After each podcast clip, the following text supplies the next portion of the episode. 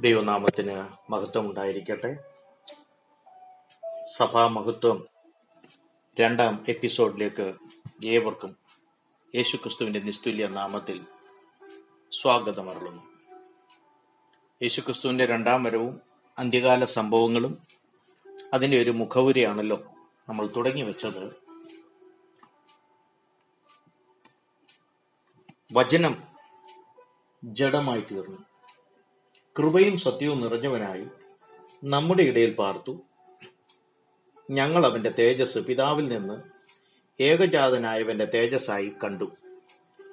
അപ്പോസ്തലനായ യോഹനാൻ യേശുക്രിസ്തുവിനെ കുറിച്ച് പറഞ്ഞ സാക്ഷ്യമാണത്. യോഹനാൻ ഏകജാതൻ എന്ന് പറയുന്നു. വചനം ആദിയിൽ വചനമുണ്ടായിരുന്നു. വചനം ദൈവത്തോട് കൂടെയായിരുന്നു.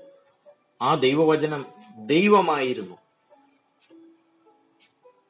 ലൂക്കോസിന്റെ സുവിശേഷമൊക്കെ വായിക്കുമ്പോൾ മനുഷ്യപുത്രൻ സുവിശേഷങ്ങളിൽ മറ്റു ഭാഗങ്ങളിൽ നമുക്ക് ദൈവപുത്രൻ എന്ന് കാണാം. പഴയ നിയമ ഭാഗങ്ങൾ അല്ലെങ്കിൽ പ്രവചന പുസ്തകങ്ങൾ വിളിച്ചു പറഞ്ഞിരുന്നത് മെസ്സയ്യ ക്രിസ്റ്റോസ്. എന്നാൽ യഹൂദന്മാർക്ക് പിതാവുമായിട്ടുള്ള ഈ താരതമ്യം അവർക്കത് മനസ്സിലായില്ല. അവരത് അംഗീകരിക്കുവാൻ തയ്യാറുമല്ലായിരുന്നു. യഹൂദന്മാർ ഭയഭക്തിയോടെ അതോനായി യജമാനനെ എന്നുള്ള വളരെ ബഹുമാനത്തോടെയുള്ള ദൈവ ദൈവത്തെ അവർ പ്രാർത്ഥിക്കുമ്പോഴും മറ്റുള്ളവരോട് കാര്യങ്ങൾ പറയുമ്പോഴും ഉപയോഗിക്കുന്ന വാക്ക് അതോനായി എന്ന് തന്നെയാണ്. അപ്പോൾ യേശുക്രിസ്തു വന്ന് പ്രാർത്ഥിക്കാൻ പഠി പഠിപ്പിക്കുമ്പോഴും ഈ അദോനായി യാഹ്വേ യഹോവ സർവശക്തനായ ദൈവം മോശയ്ക്കും അബ്രഹാമിനും ഒക്കെ വെളിപ്പെടുത്തിയ ഏകസത്യ ദൈവം. ആ ദൈവത്തിന്റെ പുത്രൻ എന്ന ഒരു അവകാശവാദം യേശുക്രിസ്തു ഉന്നയിക്കുമ്പോൾ ദൈവത്തോടുള്ള തുലന താരതമ്യം സാമ്യം അത് യഹൂദന്മാർക്ക് ഒരിക്കലും അംഗീകരിച്ചു കൊടുക്കുവാൻ കഴിയുമായിരുന്നില്ല. മാത്രമല്ല ദാനിയൽ പ്രവചനം ഒക്കെ വളരെ നല്ലപോലെ അറിയാവുന്ന യഹൂദന്മാർ റോമ സാമ്രാജ്യത്തിന്റെ ഭരണത്തിന് കീഴിലായിരിക്കുമ്പോൾ അവർക്കറിയാം ദാനിയൽ പ്രവചനത്തിൽ പറഞ്ഞിരിക്കുന്നത് പോലെ നെബുക്കത് നേസർ കണ്ട ദർശനം സ്വപ്നം. അതിന് അതിന്റെ കാലയളവിൽ ബാബ്ലോണ്യ സാമ്രാജ്യം മാറി. മെദോ പാർസ്യ സാമ്രാജ്യം മാറി ഗ്രീക്ക് സാമ്രാജ്യം മാറി ഇപ്പോൾ ഇതാ റോമൻ സാമ്രാജ്യം വന്നിരിക്കുന്നു. അവർക്കുറെ മാറ്റത്തിന് സമയമായി. ഇനിയും ഒരു മെഷീഹ വരിക. എരിശിലേം കേന്ദ്രമാക്കി മെഷീഹ ഇവിടെ ഭരിക്കുക. ആ ആമീൻ ലോകം മുഴുവൻ ആ മെഷീഹായും യഹൂദന്മാരും ഭരിക്കുന്ന ഒരവസ്ഥ സ്വപ്നം കണ്ടുകൊണ്ടിരിക്കുന്ന ആ അവർക്ക് യോഹന്നാൻ സ്നാപകൻ യേശു ക്രിസ്തുവിനെ വെളിപ്പെടുത്തി കൊടുത്തു. ഒരു പരിധിവരെ യോഹന്നാൻ ജയിലിലായിരിക്കുമ്പോൾ കാരാഗൃഹത്തിലായിരിക്കുമ്പോൾ തന്റെ ശിഷ്യന്മാരെ അയച്ച് ചോദിക്കുന്ന ചോദ്യം വരുവാനുള്ളവൻ നീയോ? ഞങ്ങൾ മറ്റൊരുവനെ കാത്തിരിക്കണമോ? യേശുക്രിസ്തുവിന്റെ യേശുക്രിസ്തുവിന്റെ രണ്ടാം വരവിനെ കുറിച്ചുള്ള ആണ് എന്നിരുന്നാലും രണ്ടായിരം വർഷങ്ങൾക്ക് മുമ്പുള്ള ആ ശുശ്രൂഷ ഒന്ന് കാണുവാനാണല്ലോ നമ്മൾ ശ്രമിക്കുന്നത്. അപ്പോൾ വരുവാനുള്ളവൻ നീയോ എന്ന് പറഞ്ഞാൽ ഒരു സാധാരണ യഹൂദനായി ഒരു പൗരോഹിത്യ കുടുംബത്തിൽ ജനിച്ചതുകൊണ്ട് യോഹന്നാൻ സ്നാപകനും വിചാരിക്കുന്നത് ഞാൻ ഇവിടെ കാരാഗ്രഹത്തിൽ കിടക്കുന്നു. ഒരു മെഷീഹ ഭരണം വന്നിരുന്നെങ്കിൽ എന്ന് ഞാൻ സ്വതന്ത്രനായേനെ. അല്ലെങ്കിൽ ഈ റോമ ഭരണത്തെ അട്ടിമറിച്ചുകൊണ്ട് മെഷീഹ വരേണ്ട കാലമായിരിക്കുന്നു. നാല് സാമ്രാജ്യങ്ങൾ കഴിയാറായി. ഇനിയും യഹോബിയ ഏകസത്യ ദൈവത്തിന്റെ മെഷീഹ അഭിഷിക്തൻ വന്ന് അഞ്ചാം സാമ്രാജ്യം തുടങ്ങണം. അതിന് കാലമായില്ലേ എന്നാണ് യോഹന്നാൻ സ്നാപകൻ യേശുക്രിസ്തുവിന്റെ അടുക്കൽ ശിഷ്യന്മാരെ അയച്ച് ചോദിക്കുന്നത്. ചരിത്ര പ്രാധാന്യമുള്ള ഒരു ഉത്തരമാണ് യേശുക്രിസ്തു കൊടുക്കുന്നത്. അതാണ് നമ്മുടെ സബ്ജക്റ്റ് യേശുക്രിസ്തു അവരോടായി പറഞ്ഞത് എന്റെ രാജ്യം ഐഹികമല്ല. എന്റെ രാജ്യം ഐഹികമല്ല. വിശ്വാസികളെ ക്രിസ്തു ഭക്തരെ ക്രിസ്ത്യാനികളെ ഈ വലിയ ഒരു മർമ്മം നമ്മൾ എവിടെയോ നമുക്ക് കൈമോശം വന്നിരിക്കുന്നു. നമ്മൾ വിചാരിച്ചിരിക്കുന്ന ക്രിസ്തുവിന്റെ രാജ്യം ഐഹികമാണ്. ഇവിടെ കുറച്ച് കെട്ടിപ്പടുക്കുന്നതാണ് ക്രിസ്തുവിന്റെ രാജ്യം എന്നുള്ള ഒരു തെറ്റായ മനോഭാവം പലരുടെ ഹൃദയങ്ങളിലും കടന്നിരിക്കുന്നു. എന്നാൽ യേശുക്രിസ്തു പറഞ്ഞത് എന്റെ രാജ്യം ഐഹികമല്ല. എന്നാൽ ഒരു ചോദ്യം അങ്ങ് രാജാവല്ലേ? അപ്പോൾ അതിന് യേശു കർത്താവിന്റെ ജനനം നോക്കിയാൽ യേശുക്രിസ്തു ജനനത്തിങ്കൽ രാജാവായിരുന്നു നമുക്കറിയാം. സാധാരണ വ്യക്തികളല്ല കിഴക്ക് ദേശത്ത് നിന്ന് വിദ്വാൻമാർ മാഗി അവർ കടന്നു വന്ന് ചോദിക്കുന്നത് യഹൂദന്മാരുടെ രാജാവായി പിറന്നവൻ എവിടെ? യേശു കർത്താവിന്റെ യേശുക്രിസ്തുവിന്റെ ശുശ്രൂഷയിൽ ഈ അത്ഭുത പ്രവർത്തികൾ കണ്ട് മഷിഹായ്ക്ക് വേണ്ടി കാത്തിരുന്ന യഹൂദ ജനം ചോദിക്കുന്നത് അല്ല അവർ കൊമ്പുകളും അന്നുണ്ടായിരുന്ന യഹൂദ പ്രവാചകന്മാരെയും രാജാക്കന്മാരെയും സ്വീകരിക്കുന്നത് പോലെ ഒരു രാജകീയ പ്രവേശനം എരുസലേമിലേക്ക് നടത്തുമ്പോൾ അവർ വാക്കും ഭാഷണവും കൂടാതെ വിളിച്ചു പറയുന്നത് യേശു ക്രിസ്തുവിനെ ഞങ്ങൾ മഷീഹായായി രാജാവായി അംഗീകരിച്ചിരിക്കുന്നു എന്നുള്ളതാണ്. അടുത്ത ദിവസം ക്രൂശീകരിച്ചു എന്നുള്ളത് വേറൊരു ഭാഗം. അപ്പോൾ യേശുക്രിസ്തുവിന്റെ ജനനത്തിങ്കൽ രാജാവായിരുന്നു ശുശ്രൂഷയിൽ രാജാവായിരുന്നു.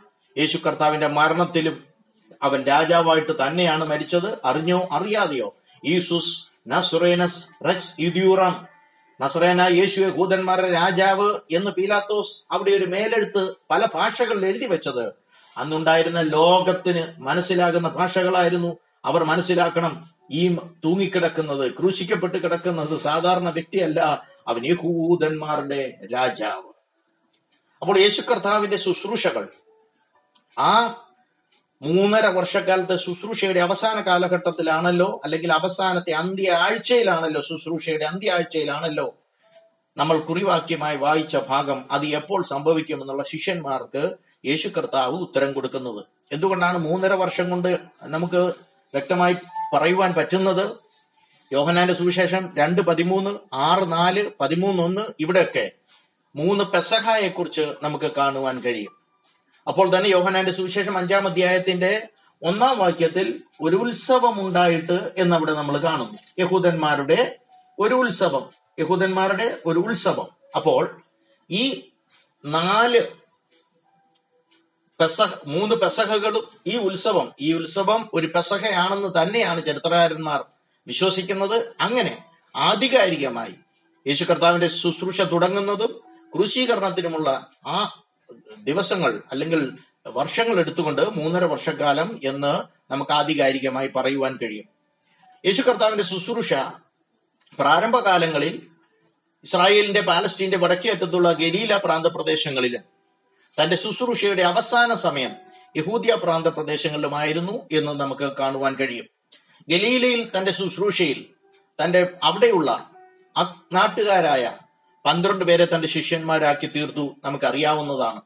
അവിടെ വലിയ അത്ഭുതങ്ങൾ അടയാളങ്ങൾ കാനാവിൽ ആദ്യത്തെ ആരംഭമായി തുടങ്ങി അത്ഭുതങ്ങളുടെ ഒരു ശൃംഖല നമുക്ക് അവിടെ കാണുവാൻ കഴിയുന്നു. യേശു കർത്താവ് വരുവാനുള്ള മഷീഹ എന്നുള്ള അല്ലെങ്കിൽ ദൈവരാജ്യം മഷീഹ ഇതിനെക്കുറിച്ചൊക്കെയുള്ള വളരെ ലളിതമായ സരളമായ ഭാഷയിൽ ദൈവരാജ്യത്തിന്റെ വലിയ തത്വങ്ങൾ വളരെ ലഘൂകരിച്ച് സാധാരണ മനുഷ്യർക്ക് മനസ്സിലാകുന്ന ഭാഷയിൽ അവരെ പഠിപ്പിക്കുകയാണ് ചെയ്യുന്നത്. ഒരു പരിധി കഴിയുമ്പോൾ പിന്നെ ഉപമകളാക്കി മാറ്റുകയാണ് എന്ന് പറഞ്ഞാൽ ദൈവരാജ്യത്താൽ ആകൃഷ്ടപ്പെട്ടവർ മാത്രം ഈ ഉപമകൾ മനസ്സിലാക്കണം അതിന്റെ അർത്ഥവ്യാപ്തി മനസ്സിലാക്കണം ഭവനങ്ങളിൽ പോയാലും ചിന്തിക്കണം മഷീഹ ഉയർത്തെഴുന്നേറ്റ് കഴിഞ്ഞിട്ട് ഇതിന്റെ അർത്ഥം അവർക്ക് പരിപൂർണമായി വെളിപ്പെടണം. അതുകൊണ്ട് ഒരു ശുശ്രൂഷയുടെ പകുതി കാലം കഴിയുമ്പോൾ ഉപമകൾ പഠിപ്പിക്കുവാൻ തുടങ്ങുന്നു. ഉപമകളിലൂടെ ദൈവരാജ്യത്തെക്കുറിച്ചും പലതും സംസാരിക്കുന്നു. എന്തുകൊണ്ട്? മറ്റുള്ളവർ വളരെ കാഷ്വൽ ആയിട്ട് എടുക്കുന്നവർക്ക് ഇത് മനസ്സിലാകരുത്. ഇന്നും പെന്റിക്കോസിന്റെ അഭിഷേകത്തെക്കുറിച്ചോ പെന്റിക്കോസ് ആരാധനയെക്കുറിച്ചോ ആർക്കെങ്കിലും മനസ്സിലാകുന്നില്ലെങ്കിൽ ദൈവം വെളിപ്പെടുത്തിയിട്ടില്ല അല്ലെങ്കിൽ അവർക്കത് മനസ്സിലാക്കുവാനുള്ള ആഗ്രഹമില്ല എന്ന് മനസ്സിലാക്കിയാൽ മതി. മുന്നോട്ട് പോകട്ടെ. യേശു കർത്താവിന്റെ ശുശ്രൂഷയുടെ അവസാന ഭാഗം നമ്മൾ വായിച്ചതുപോലെ യഹൂദന്റെ ജീവിതത്തിൽ മറക്കുവാൻ കഴിയാത്ത എരുസലേമിനെ മറക്കുന്നെങ്കിൽ എന്റെ വലത് കൈ ഞാൻ മറന്നു പോകട്ടെ എന്ന് പറയുന്ന യഹൂദന്റെ ജീവിതത്തിൽ വളരെ പ്രസക്തിയുള്ള അവന്റെ ആലയം. യേശു കർത്താവിന്റെ ശുശ്രൂഷയുടെ അവസാന നാളുകൾ ആ ആലയത്തെ ചുറ്റിപ്പറ്റിയാണെന്ന് നമുക്ക് സുവിശേഷങ്ങൾ കൂടി മനസ്സിലാക്കുവാൻ കഴിയുന്നു. യോഹനാൻ തന്റെ ശുശ്രൂഷ തുടങ്ങിയതുപോലെ യേശു കർത്താവ് തന്റെ ശുശ്രൂഷ തുടങ്ങുമ്പോൾ ദൈവരാജ്യം സമീപിച്ചിരിക്കുന്നു. അതുകൊണ്ട് മാനസാന്തരപ്പെടുക. അതുകൊണ്ട് രക്ഷിക്കപ്പെട്ട് സ്നാനപ്പെട്ട് പരിശുദ്ധാത്മാഭിഷേകം പ്രാപിച്ച് സത്യത്തിലും ആത്മാവിലും ആരാധിക്കുന്ന ദൈവജനവും ക്രൈസ്തവരും അക്രൈസ്തവരും യേശു കർത്താവ് പറഞ്ഞത് ഞാൻ ഒന്നും കൂടെ പറയുന്നു. ഇതാ ദൈവത്തിന്റെ രാജ്യം സമാഗതമായിരിക്കുന്നു. എന്ത് ചെയ്യണം? മാനസാന്തരപ്പെടണം. രണ്ട് മഷീഹ പഴയ നിയമ പ്രവചനങ്ങൾ പലതും ഉദ്ധരിച്ചുകൊണ്ട് യേശു കർത്താവ് തന്നെ മഷീഹ എന്ന് താൻ തെളിയിക്കുകയാണ്. ശമരിയിൽ പോലും യഹൂദന്മാർ കടന്നു പോകുവാൻ ആഗ്രഹിക്കാത്ത ആ പ്രാന്ത പ്രദേശങ്ങളിൽ കൂടി യേശു കടന്നുപോയി. സമൂഹത്തിൽ വലിയ നിലവാരമില്ലാത്ത ഒരു സ്ത്രീയോട് യേശു കർത്താവ് പറയുകയാണ് നിന്നോട് സംസാരിക്കുന്ന ഞാൻ തന്നെ മഷീഹ. എന്ന് പറഞ്ഞാൽ ജീവിതത്തിന്റെ പലതരത്തിലുള്ള ശാസ്ത്രിമാരുണ്ട് പുരോഹിതന്മാരുണ്ട് മുക്കുവന്മാരുണ്ട്. മറ്റുള്ളവർ വലിയ നിലവാരം കൊടുക്കാത്ത ഭൂതഗ്രസ്തരുണ്ട്. ഭൂതങ്ങൾ വിട്ടുപോയവരുണ്ട് സൗഖ്യം പ്രാപിച്ചവരുണ്ട്. അങ്ങനെ വലിയൊരു ജനാവലി. പക്ഷേ കർത്താവിന്റെ ശുശ്രൂഷ അവൻ മഷീഹ ആണെന്നുള്ളത് വെളിപ്പെടുത്തുകയാണ്. അത് പത്രോസ് ഏറ്റു പറയുമ്പോഴാണ് പറയുന്നത് പത്രോസേ നീ ഒരു പെട്രോസ് ആകുന്നു നീ ഒരു പാറക്കഷ്ണമാകുന്നു. നീ ഏറ്റു പറഞ്ഞ ഈ വിശ്വാസമുണ്ടല്ലോ അതിന്റെ മേൽ ഞാൻ എന്റെ സഭയെ പണിയും. ആ സഭ പാതാള ഗോപുരങ്ങൾ അതിനെ ജയിക്കയില്ല. കഴിഞ്ഞ ഇരുപത് നൂറ്റാണ്ടുകളിലെ യേശു കർത്താവിന്റെ സഭ കടന്നു വന്ന പീഡനങ്ങളും പ്രതിസന്ധികളും ഒക്കെ നമ്മൾ കാണുവാൻ ഇടയായല്ലോ ആവർത്തിക്കുന്നില്ല. ഇന്നും ഈ സത്യസഭ പ്രതികൂലങ്ങളുടെ മധ്യത്തിൽ നിലനിൽക്കുന്നത് എന്താ കാരണമെന്ന് ചോദിച്ചാൽ യേശു ക്രിസ്തു പണിതതായതുകൊണ്ടും അതോ അമീൻ യാതൊരുവിധ അന്ധകാര ശക്തികളും അതിന്റെ മേൽ ജയമെടുക്കയില്ല എന്ന് വാഗ്ദത്വമുള്ളത് കൊണ്ടും അങ്ങനെ തന്നെ ആ സഭ മുന്നോട്ട് പോയിക്കൊണ്ടിരിക്കുന്നു. ഞാൻ വളരെ ബഹുമാനിക്കുന്ന പി എം ജിയിലെ പാസ്റ്റർ ഷമുൽ മാത്യു പറയുന്ന ഒരു കാര്യം ഞാൻ എപ്പോഴും ഓർക്കാറുണ്ട്. ആ വലിയ അനുഗ്രഹിക്കപ്പെട്ട ദേവദാസൻ പറയുന്നത് ഈ ലോകത്തിൽ എല്ലാം അനുകൂല അവസ്ഥയിൽ വളരുമ്പോൾ പ്രതികൂല അവസ്ഥയിൽ വളരുന്ന ഒരു പ്രസ്ഥാനമേ ഉള്ളൂ. അത് സത്യത്തിലും ആത്മാവിലും ജനം ആരാധിക്കുന്ന ദൈവസഭയത്രേ. അപ്പോൾ യേശു കർത്താവ് വെളിപ്പെടുത്തുന്നത് ദൈവരാജ്യം. മഷീഹ. വീണ്ടും താൻ പറയുന്നു എന്റെ രാജ്യം ഐഹികമല്ലാത്തത് കൊണ്ട് ഞാൻ എന്റെ ജീവനെ തരുവാനാണ് ഇവിടെ വന്നത്.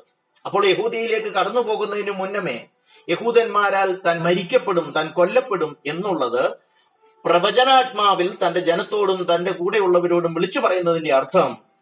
തന്റെ മരണം ഒരു ആക്സിഡന്റ് അല്ല തന്റെ മരണം ഒരു സൂയിസൈഡ് അല്ല. ഇതെല്ലാം പ്രവചന നിവൃത്തിയാണ് അനേകരുടെ പാപങ്ങളുടെ പരിഹാരത്തിനായി ദൈവപുത്രൻ ക്രൂശിൽ മരിച്ചേ പറ്റുകയുള്ളൂ. അത് യഹൂദന്മാരാൽ സംഭവിക്കണം. അവർ മഷീഹായെ തള്ളിപ്പറയണം. അത് പ്രവചന നിവർത്തികളാണ്. അത് സംഭവിക്കണം. അതുകൊണ്ട് തന്നെ തന്റെ ശുശ്രൂഷയുടെ അവസാന ഭാഗം യഹൂദിയ പ്രദേശങ്ങളിൽ ആണ് എന്ന് നമുക്ക് കാണുവാൻ കഴിയുന്നു. യഹൂദയിൽ തന്റെ അവസാന ശുശ്രൂഷയുടെ അവസാന കാലഘട്ടം ആ ആലയത്തോട് ബന്ധപ്പെട്ട് കിടക്കുന്നു. അതുകൊണ്ടാണല്ലോ നമ്മൾ വായിച്ച പ്രസക്ത ഭാഗം. ശിഷ്യന്മാർ അതിന്റെ മനോഹരമായ പണി കാണിച്ചു കൊടുത്തിട്ട് അല്ലയോ ഗുരു നോക്കിയാലും എത്ര ശ്രേഷ്ഠമായിരിക്കുന്നു എത്ര മനോഹരമായിരിക്കുന്നു വലിയേറിയ കല്ലുകളാലൊക്കെ അലങ്കരിച്ചിരിക്കുന്നല്ലോ എന്ന് പറഞ്ഞ് ആ സംഭാഷണം കഴിഞ്ഞ് വൈകുന്നേരം ഒലിവുമലയിൽ ഇരിക്കുമ്പോൾ നേരെ മുമ്പിൽ കാണാവുന്ന ആ കത്തിച്ച് ജ്വലിക്കുന്ന അന്നുണ്ടായിരുന്ന ഇന്നില്ലാത്ത ആ രണ്ടാം ആലയത്തെ നോക്കിക്കൊണ്ട് ശിഷ്യന്മാർക്ക് ഓർമ്മ വന്നു. അതുകൊണ്ടായിരിക്കണം അവർ കർത്ത- കർത്താവിനോട് ചോദിച്ചു ഗുരു അങ്ങ് പറഞ്ഞല്ലോ ഇതിന് നാശം സംഭവിക്കുമെന്ന്. അത് എപ്പോൾ സംഭവിക്കും? അപ്പോൾ യേശു കർത്താവിന്റെ രണ്ടാം വരവിന്റെ രണ്ടാം വരവിനെ കുറിച്ച് പറയുന്നതിന് മുമ്പേ സംഭവിക്കേണ്ടത് ആലയത്തിന്റെ നാശം. ആ ആലയത്തെ കുറിച്ചാണ് യേശു കർത്താവ് അവിടെ പറയുന്നത്. അപ്പോൾ തന്നെ അതിന്റെ സിംബോളിക്കായിട്ട് സഭയുടെ ശുദ്ധീകരണം താൻ ആഗ്രഹിക്കുന്നത് പോലെ ഇതാ ആ സഭയ്ക്ക് ആ ആലയം അന്നുണ്ടായിരുന്ന രണ്ടാമത്തെ ആലയം. ഹെരോദ് ഹെരോദാവ് നീണ്ട നാൽപ്പത്തി ആറ് വർഷക്കാലം എടുത്ത് ആമീൻ പുതുക്കി പണിഞ്ഞ ആ ആലയത്തിന് മുമ്പിൽ ചെന്ന് താൻ ഒരു ശുദ്ധീകരണം നടത്തുകയാണ്. എന്റെ ആലയം പ്രാർത്ഥനാലയം എന്ന് വിളിക്കപ്പെടും. നിങ്ങളോ അത് കള്ളന്മാരുടെ ഗുഹയാക്കിയിരിക്കുന്നു. സത്യത്തിലും ആത്മാവിലും ആരാധിക്കുന്ന സത്യക്രിസ്ത്യാനിയെ ഇന്ന് യേശുക്രിസ്തു നമ്മുടെ സഭയിൽ വന്ന് ഇങ്ങനെ ഒരു വാക്ക് പറയാതിരിക്കട്ടെ. എന്റെ ആലയം പ്രാർത്ഥനാലയമാണ്. അത് കമ്മിറ്റിക്ക് അടിയിടാനുള്ളതല്ല അത് പ്രശ്നങ്ങൾ സൃഷ്ടിക്കുവാനുള്ളതല്ല അത് കള്ളന്മാരുടെ ഗുഹയല്ല അത് പ്രാർത്ഥനാലയം തന്നെയായിരിക്കട്ടെ. ഇതാണ് യഹൂദന്മാർക്ക് യേശു കർത്താവിന്റെ ശുശ്രൂഷ ഇഷ്ടപ്പെടാതെ പോയത്. നിങ്ങൾക്കും ഇഷ്ടപ്പെടുന്നില്ലെങ്കിൽ ഏത് ഗ്രൂപ്പിലാണെന്ന് മനസ്സിലാക്കണം. അവിടെ സംഭവിക്കുന്നത് ഒലുമലയിൽ ക്രിസ്തു അവർക്ക് വെളിപ്പെടുത്തിയ സത്യങ്ങൾ അത്രേ കർത്താവിന്റെ രണ്ടാം വരവും അനന്തര സംഭവങ്ങളും കർത്താവ് ധാരാളമായി നിങ്ങളെ അനുഗ്രഹിക്കട്ടെ.